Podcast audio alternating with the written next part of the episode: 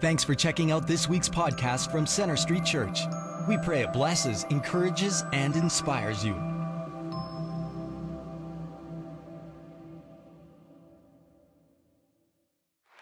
And we want to welcome you here at Central Campus, also those of you who are joining us online, uh, along with all of you who are meeting together at one of our regional campuses in Airdrie, in Bridgeland, down in South Calgary, and also Crowfoot Theatres in Northwest Calgary.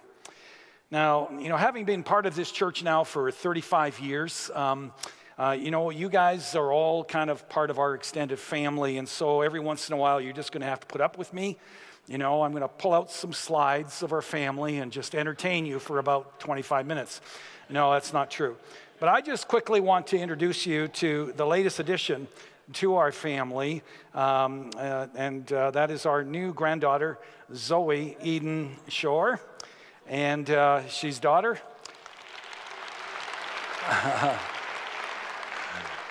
She's the daughter of our son, Jonathan and Kristen Shore, and uh, sister to Cadence.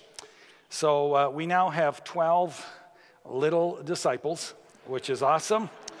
And we are praying that, of course, they'll all come to know Jesus and they'll join the rest of us in uh, sharing our love for Jesus with whoever Uh, we run into in life. So, okay, uh, we're in a study of the book of James, and once again, I'm going to invite you to open your Bibles to the second chapter of this compelling letter. I'm going to invite you to stand with me now and join me in reading um, the scripture text together. What good is it, my brothers and sisters, if someone claims to have faith but has no deeds? Can such faith save them?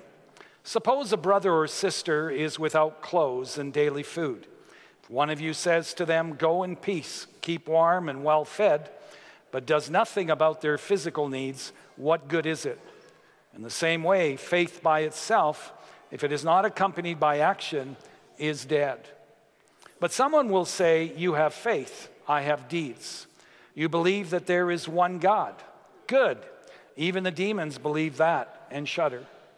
You foolish person, do you want evidence that faith without deeds is useless? Was not our father Abraham considered righteous for what he did when he offered his son Isaac on the altar? You see that his faith and his actions were working together, and his faith was made complete by what he did. And the scripture was fulfilled that says, Abraham believed God, and it was credited to him as righteousness, and he was called God's friend. See that a person is considered righteous by what they do and not by faith alone. In the same way, was not even Rahab the prostitute considered righteous for what she did when she gave lodging to the spies and sent them off in a different direction? As the body without the spirit is dead, so faith without deeds is dead. Let us pray. Our Heavenly Father, again, we thank you for your word. We thank you for James, the brother of Jesus, and the words that you gave him, Lord, that you inspired him to write. And uh, Lord, we ask that you would help us now to fully understand, or at least more completely understand, the intent of this section of Scripture. And uh, Lord, you would uh, focus our minds. Uh, you'd remove distractions, and you would soften our hearts, and you would give us the courage, Lord, to step out and to do whatever it is you're asking us to do, for we pray it in the precious name of Jesus. Amen. You may be seated.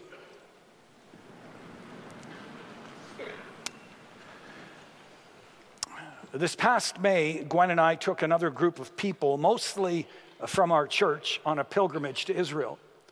On this particular trip, there were um, some in the group who worked for uh, the airline that we traveled with, and therefore were able to travel very inexpensively. The problem is they were on standby the entire trip, which means they often had to wait until moments before the flight was to leave before they knew for certain that they would be on that flight. Now, if you've ever flown on standby or know a friend who has, you probably noticed that there is a significant difference in the anxiety level between those who have their boarding pass and those who are on standby. Uh, in our group, those who had their seats secured were either laughing and talking, uh, reading, uh, or were just sound asleep and drooling. On the other hand, those who were on standby, they were pacing, they were praying, and they were asking those who weren't asleep to join them in praying. Now, all of that changed as soon as they got their boarding pass. I mean, you could just see the tension begin to leak from their faces and their bodies. They kissed each other, they hugged everyone in sight, and then they settled down and fell asleep and drooled like the rest of them. You see, there is a significant difference between knowing something is true and hoping something is true. Now, hoping that you will make a flight, I mean, can be a big deal. But it is nothing compared with hoping that you're going to make it to heaven. Now, the Bible teaches that we don't have to live with the anxiety of not knowing whether we're going to go to heaven or not. And First John chapter five, verse thirteen says, I write these things to you who believe in the name of the Son of God, so that you may know you have eternal life. You don't have to be in a state of constant anxiety and panic over this issue. You can know you have eternal life. Go back a couple of verses in First John chapter five, and John tells us that the key to that peace, to that assurance that we have, is putting your faith in Jesus Christ. This is what he writes. And this is the testimony: God has given us eternal life, and this life is in his Son. Whoever has the Son has life. Whoever does not have the Son of God does not have life. John says, whoever has put their trust, has put their faith in Jesus, has eternal life. The question is, however, what is the nature of that faith in Jesus Christ? In other words, what kind of faith is it that actually saves us? How can we know if our faith is real or if it's counterfeit? This is the question that James is addressing in the passage that we just read together. James is not disputing the fact that we are saved by grace through faith. He's not contradicting, as some people think, he's not contradicting what Paul teaches in the book of Romans or elsewhere. His concern here, James's concern, is that we really understand that there is a faith that is true and real, and there is a faith that is false and fake. That there is a faith that is alive, and there is a faith that is dead. His focus in this chapter is not on how we are saved, but what saving faith looks like. And we need to keep this in mind as we study this passage. And so, first of all, says Paul, true faith is more than just knowing the right things. Look at verse fourteen. What good is it if someone claims to have faith but has no deeds? Can such faith save him? James is referring here to the person who claims to be a Christian and really appears to be a follower of Christ because he knows the Bible quite well, knows lots of theology, facts, and history about the Christian faith. But the concern is it can be only a head faith, not a heart faith. They know all about God, but they don't know God. There's little or no emotion in their lives. They can do without worship. They can skip what you just went through because they just want facts.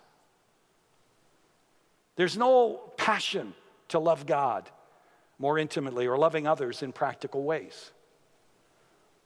They know their Bible. They've got their theology all straight, but their hearts haven't changed.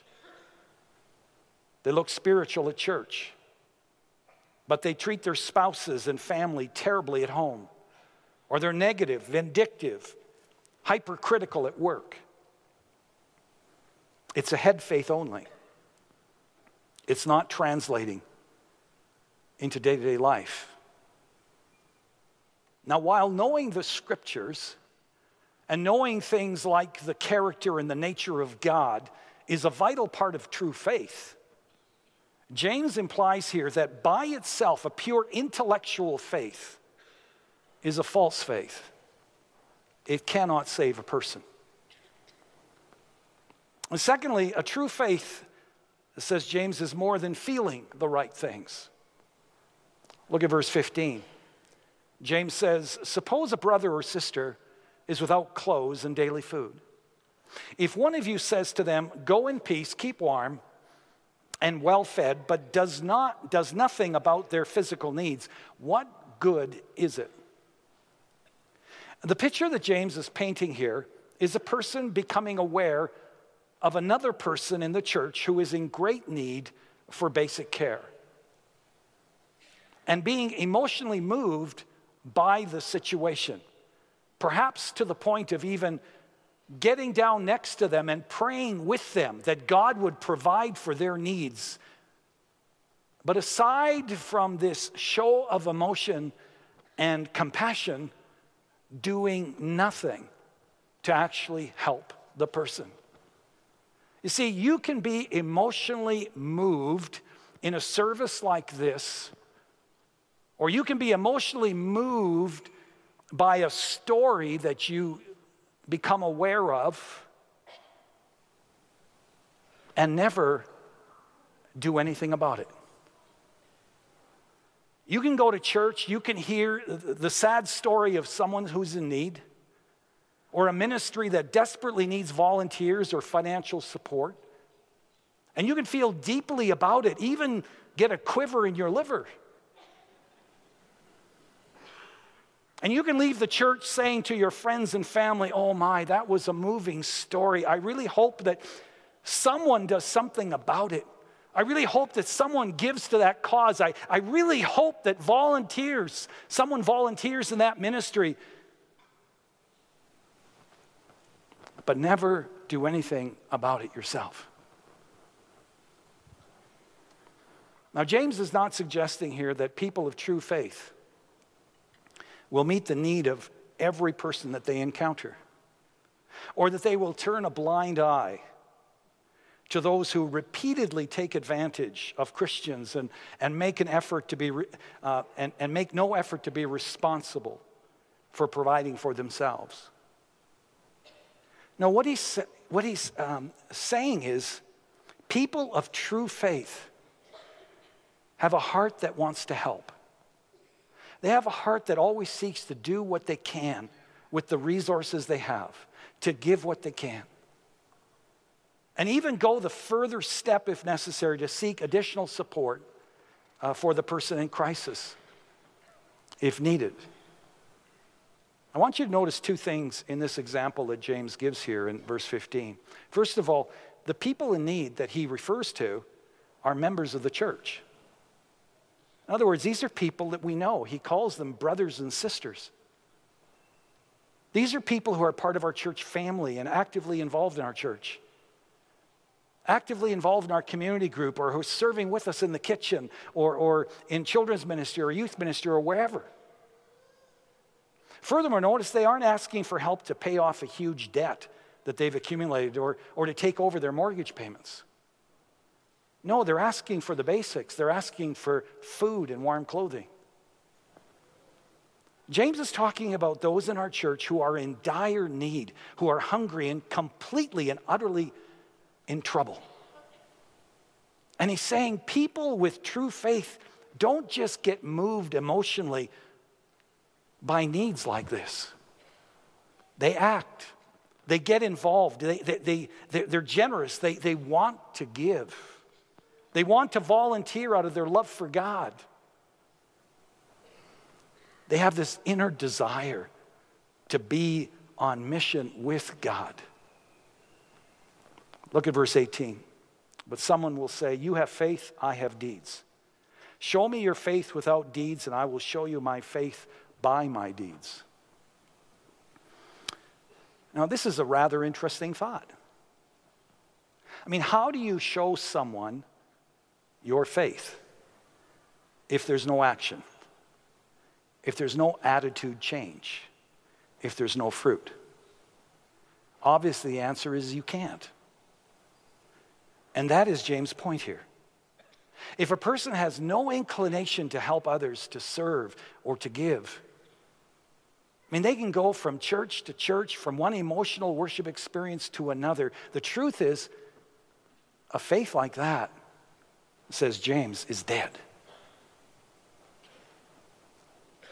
And then thirdly, a true faith is more than just believing the right things. Some people find a false spiritual confidence in believing the right things only. They believe in God, in Jesus, the Bible, the gospel, the Holy Spirit. In fact, research indicates that nearly ninety percent of Canadians believe in God, and over eighty percent believe that Jesus is the divine Son of God. Now, that, that may sound really impressive, until you realize how many demons believe in God?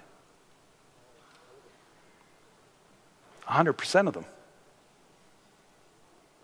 And this is James' point in verse nineteen. He says, you believe that there is one God. Good. Even the demons believe that, and they shudder. Do you realize that there are no demons who are atheists? Kind of an interesting thought, isn't it? They totally believe in God, and they shudder. They know the Bible probably better than we do. They've been around a long time, and it makes them tremble. True faith is more than believing. Just saying, I believe in God, is not enough to get me to heaven. Even the devil knows that.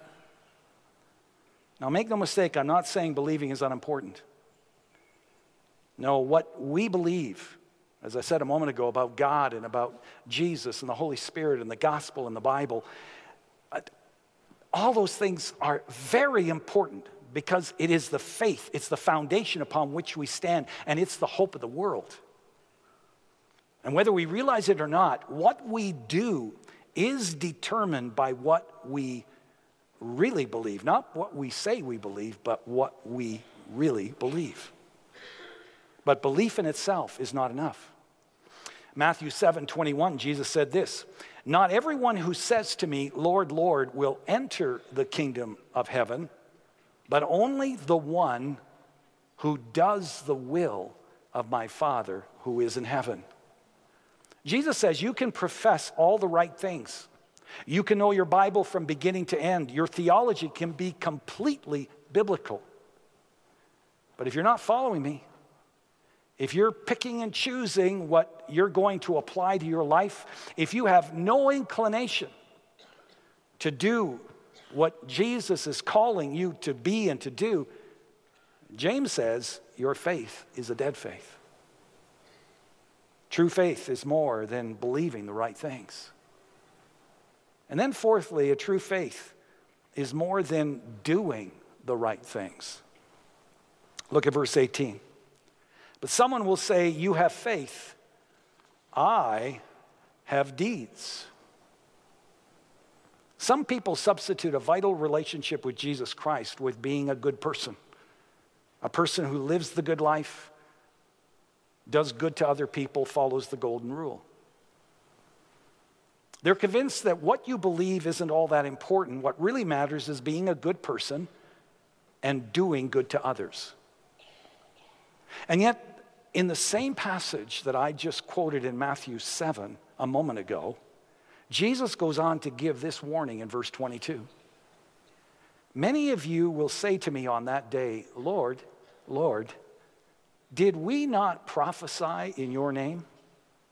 And in your name drive out demons, and in your name perform many miracles? Again, this is Jesus speaking. Then I will tell them plainly, I never knew you. Away from me, you evildoers. See, that's the key to true faith. Being a friend of Jesus. Being in a relationship with him. Jesus warns here that all good works for him, all good deeds, even the power to exercise his name, won't mean anything to him if we're trying to impress him with our good deeds rather than trusting in him. And or if we're seeking his power and the demonstration of that power more than his friendship. Titus three five says, he saved us not because of righteous things we had done, but because of his mercy. Are good works a demonstration of our salvation? Yes, they can be, but not always. Because some people do good things for reasons other than their love of Jesus Christ. I mean, you can do good deeds and have no faith or no relationship with God at all. The second question, though, is this. Are our good works a means of obtaining salvation? Never. We are not saved by our good works. We are saved to do good works. And church, we must never get the two confused. So then, if true faith is more than knowing, feeling, believing, and doing the right things, what then is true faith? Well, turn your Bibles to Ephesians chapter two, verse eight. Ephesians two, verse eight. For it is by grace you have been saved through faith, and this not of yourselves, it is the gift of God, not by works, so that no one can boast. For we are God's handiwork, created in Christ Jesus to do good works. In other words, you see that? We were created in Christ Jesus, we were saved, we were made alive spiritually in Christ Jesus to do good works, which God prepared in advance for us to do. Now, please listen to me very carefully here. This verse and many others like it clearly articulates that we are saved by grace alone. In other words, by what God has done for us through Christ on the cross of Calvary. We are saved by grace alone through faith in Jesus Christ alone, period. Romans one seventeen says, the righteous will live by faith. No one can work their way into God's family. We all have sinned. We all fall short of the glory of God. We have broken God's laws, and as lawbreakers, as sinners, we either do what people of every other religion outside of Christianity is attempting to do, and that is to pay for their sins, which is not only a legalistic slavery, but it's impossible. Or we put our faith, faith and trust in Jesus, who out of his love for us and by his grace made it possible for us to be presented blameless, righteous before God by dying in our place, taking our punishment upon himself and paying for our sins with his own blood.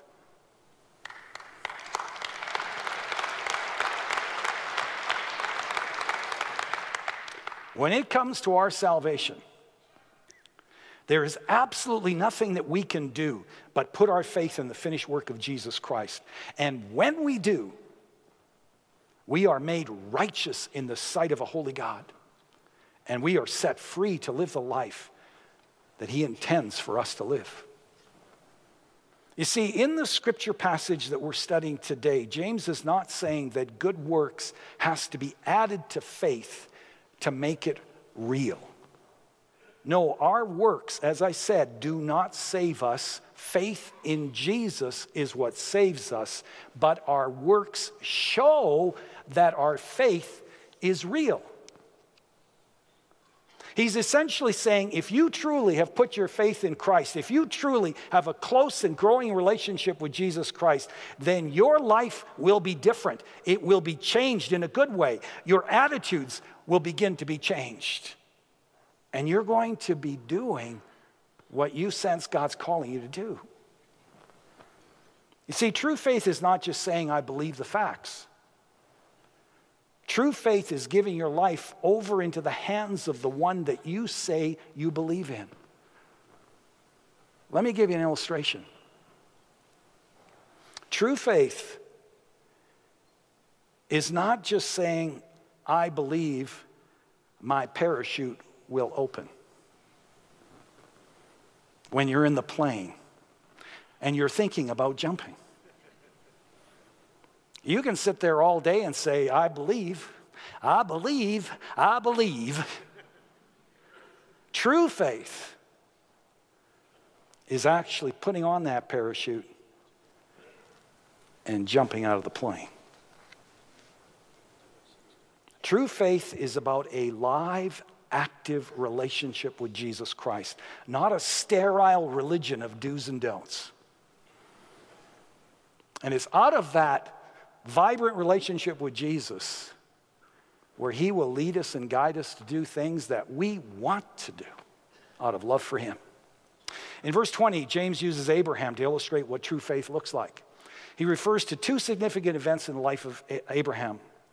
We read about the first in Genesis fifteen, when God made a covenant with Abraham, and he told him that his wife Sarah would conceive a child, a son, and through that son, he would have as many descendants as the stars in the sky, and that through him the whole world would be blessed one day, referring prophetically to the coming of Jesus. Now, biologically speaking, this was an impossibility because Abraham and Sarah not only had no children at that point when that promise was made, but Sarah was approaching about seventy years of age.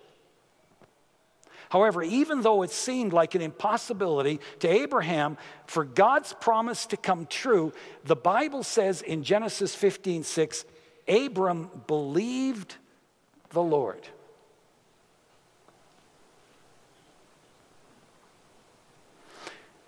And the Lord credited it to him as righteousness. In other words, Abraham was saved by faith alone. Think about it. What did Abraham do to deserve this? Nothing. All he could do was put his trust in God. He essentially said, God, your promise of a son is an impossibility to me, but you are the God of the impossible, and I trust you.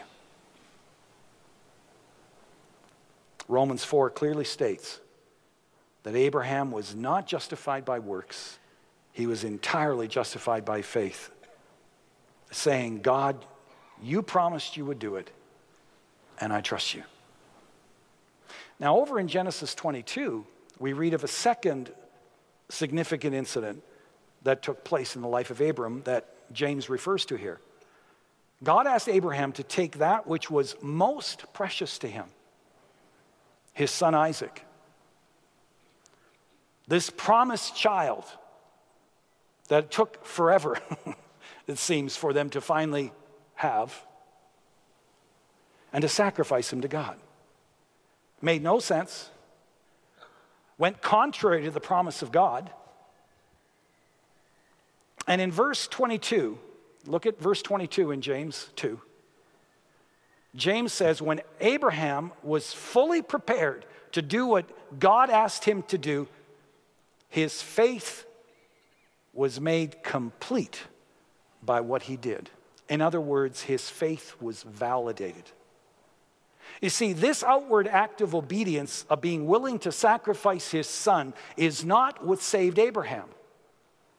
Abraham was already saved by faith alone back in Genesis fifteen when he put his trust in God and in the promise of God. This outward act of obedience showed that Abraham's faith decision was real and that it was genuine. I mean, think of it this way. Imagine an apple tree with apples ready for the picking. Do those apples give life to that tree? Of course not. No, those apples prove that the tree is alive. And that's the point that James wants us to understand. Yes, we are saved by grace through faith in Jesus Christ, but if it's a true faith, if it's a live faith, it's going to show up everywhere in our lives. It's going to just ooze out of our pores. In verse twenty-six, James gives a powerful analogy as well. He says, as the body without the spirit is dead, so faith without deeds is dead. James says a dead faith is like a dead body. If you've seen a dead body, you know that there is no color. There's no pulse, no breath, no motion, no warmth, there's no movement. On the other hand, if a body is alive, there is color, there is warmth, there's breath, there's motion. The same thing is true with the person who is truly a Christian or who has true faith. There will be all kinds of evidence that their faith is alive. So what are some evidences of a true faith? Well, the Bible is full of examples, which is one of the reasons we should be in reading the scriptures all the time. But I'm just going to give you a couple of quick examples. First of all, Galatians five twenty-two tells us that one evidence of true faith is our life will increasingly reflect the character of Jesus Christ. In other words, more and more, the nature of Jesus, the love of Jesus, the joy, the peace of Jesus, the patience, the kindness, the, the goodness, the faithfulness, the gentleness, and the self-control of Jesus will begin to be reflected in our lives. A second evidence of true faith is that we're going to increasingly love God and love others. When James talks about works or deeds in this chapter that we're looking at, he's referring to the royal law of, of God. Remember, he talked about that in verse eight of chapter two. The royal law is really the first and the second commandment. Loving the Lord our God with all of our heart, soul, mind, and strength, and our neighbor as ourselves. So how do you know that you're a true Christian? By loving God and by loving others. You love God by spending time with Him alone, hearing from Him through the reading of the scriptures and speaking to Him through this thing we call prayer, which should be no different than you speaking to your roommate, to your spouse, or to a friend. You love God by being consciously aware of His presence all day long, inviting Him to do your day with you and listening for His promptings and asking Him for His guidance and His help along the way, whenever you need it. You love God by being obedient to Him. James uses Abraham as an example of one who not only submitted to God, but was obedient to Him. One of the obvious steps of obedience, according to the New Testament, is public baptism. The church in North America, you know, has a problem.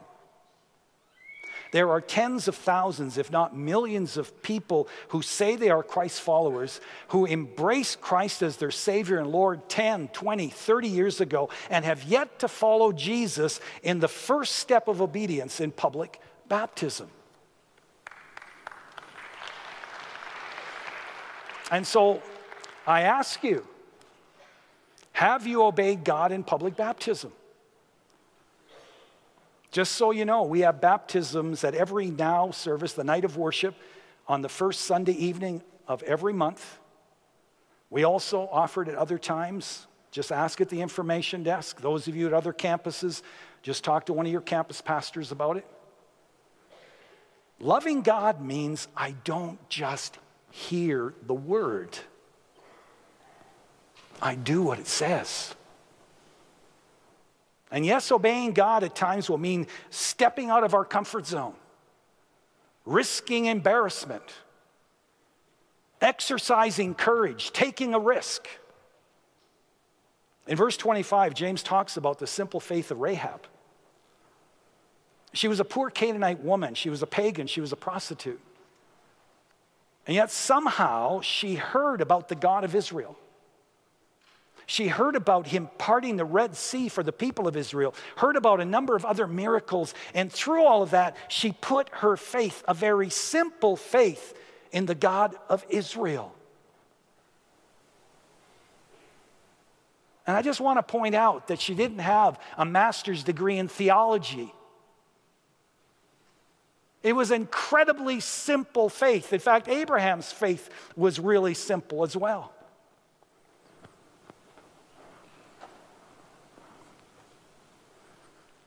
You don't have to have a theological degree to have true faith.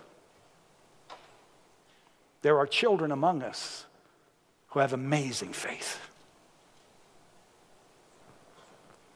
And Rahab, she demonstrated that her faith was real and genuine by courageously hiding the spies, even though in doing so she risked her very life.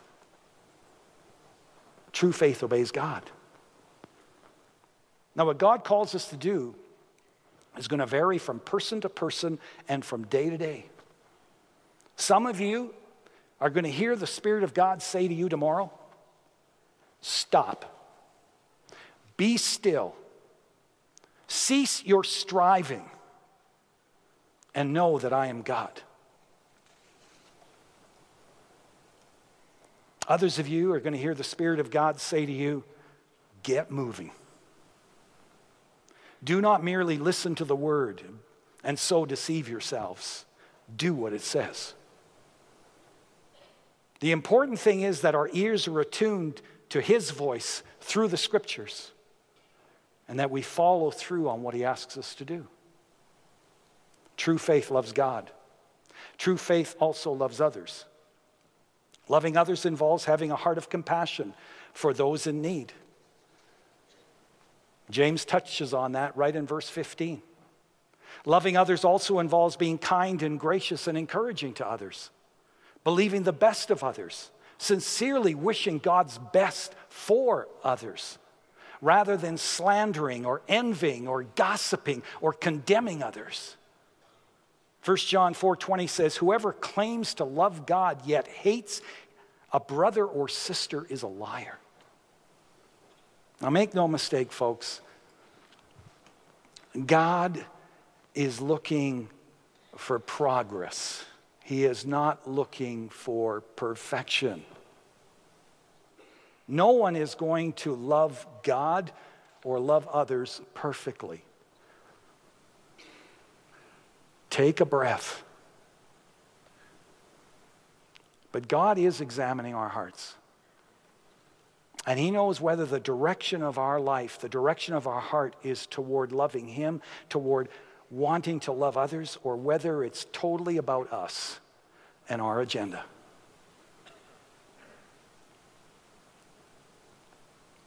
I'll close with this. You know, when we read and study a passage like this in James, sometimes if we're not careful, we can miss the main thing that God wants to say to us. And I want to be sure you don't. When we read a passage that faith without works is dead, we immediately find ourselves thinking. There's kind of this legalistic thing within us that pops up. And we immediately find ourselves saying, okay, tell me what I got to do. Give me a list, you know, of the minimum requirements of what I have to do to be a good Christian and to get to heaven. And friends, if you leave here today with that mindset, you have missed the whole point. I mean, imagine a groom saying to his bride, the day of their wedding, what's the minimal amount of faithfulness and commitment I have to give you to remain married to you?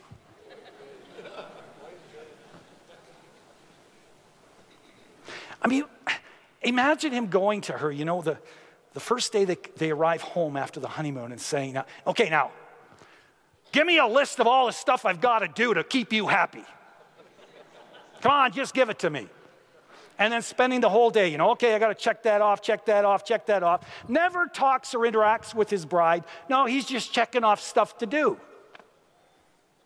I mean, how dreadful would it be to be in a marriage like that? And yet so often that's how we approach our relationship with Jesus. Just tell me what I got to do. Just tell me what the least thing I have to do here in order to be a good Christian.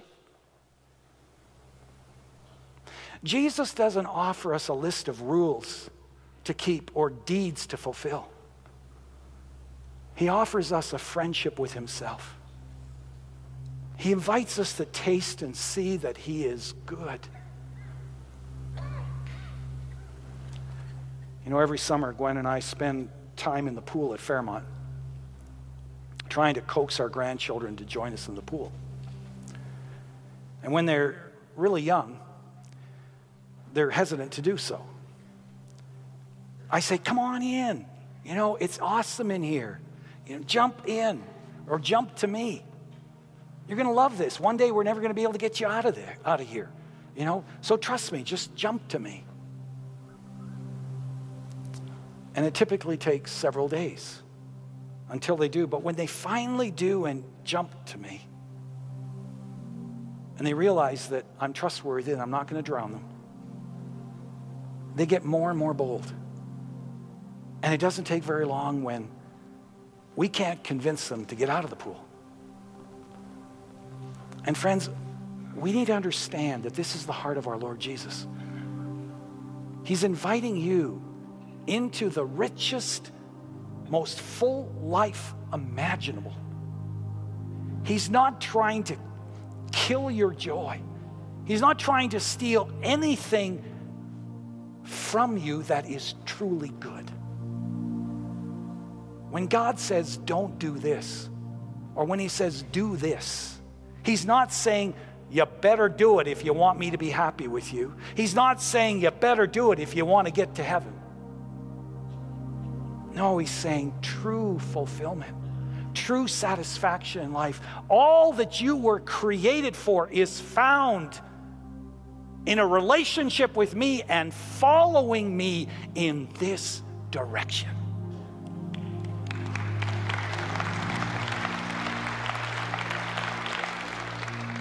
So trust me and jump in. Trust me with your life. Let go and surrender control of your life to me. Let's be friends. Let's grow as friends. Because through me, you will experience all that I have for you. Friends, you can trust Jesus. You really can.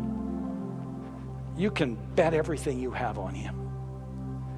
You will never find a better or a closer friend or a more secure person to place your faith in.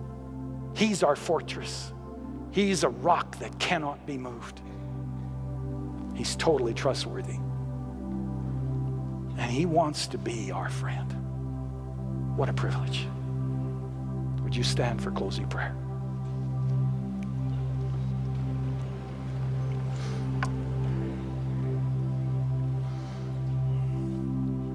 So let's just open our hands to the Lord, and I just want to guide your thinking a little bit as we begin to ask this question. Lord, what are you saying to me?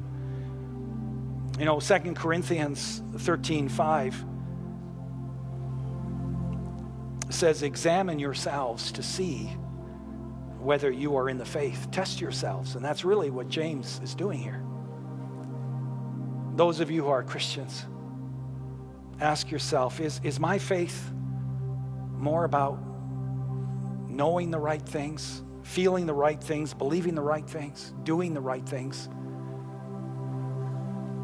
Or is it fundamentally about cultivating a friendship with Jesus?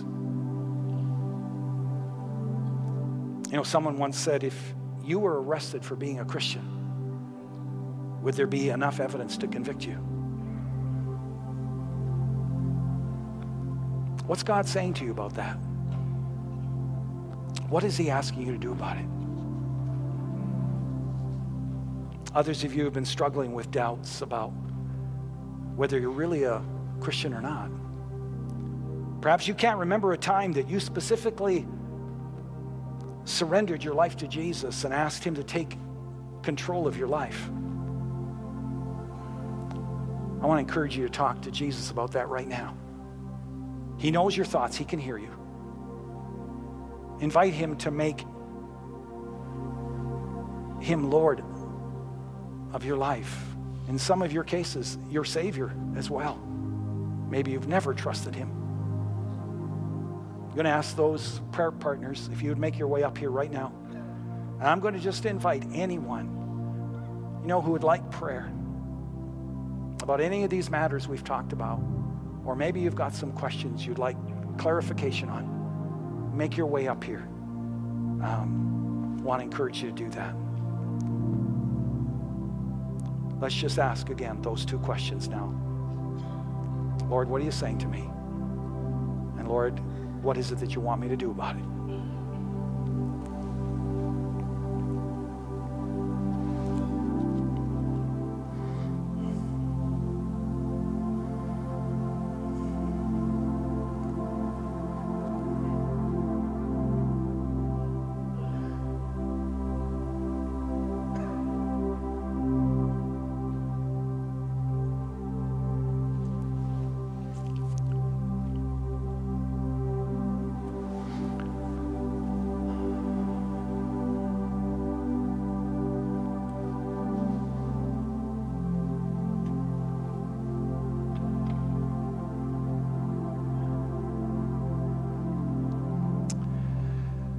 Thank you, Lord, for your word. And I pray for every person here, Lord.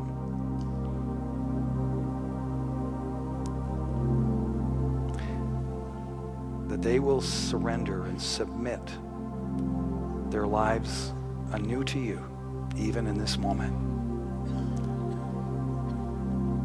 And that they won't just hear the word, Lord, but they will do what you're asking them to do.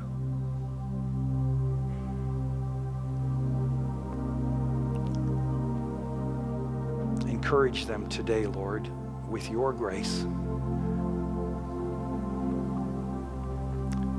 Lord, we are just amazed by your grace, and we thank you for it.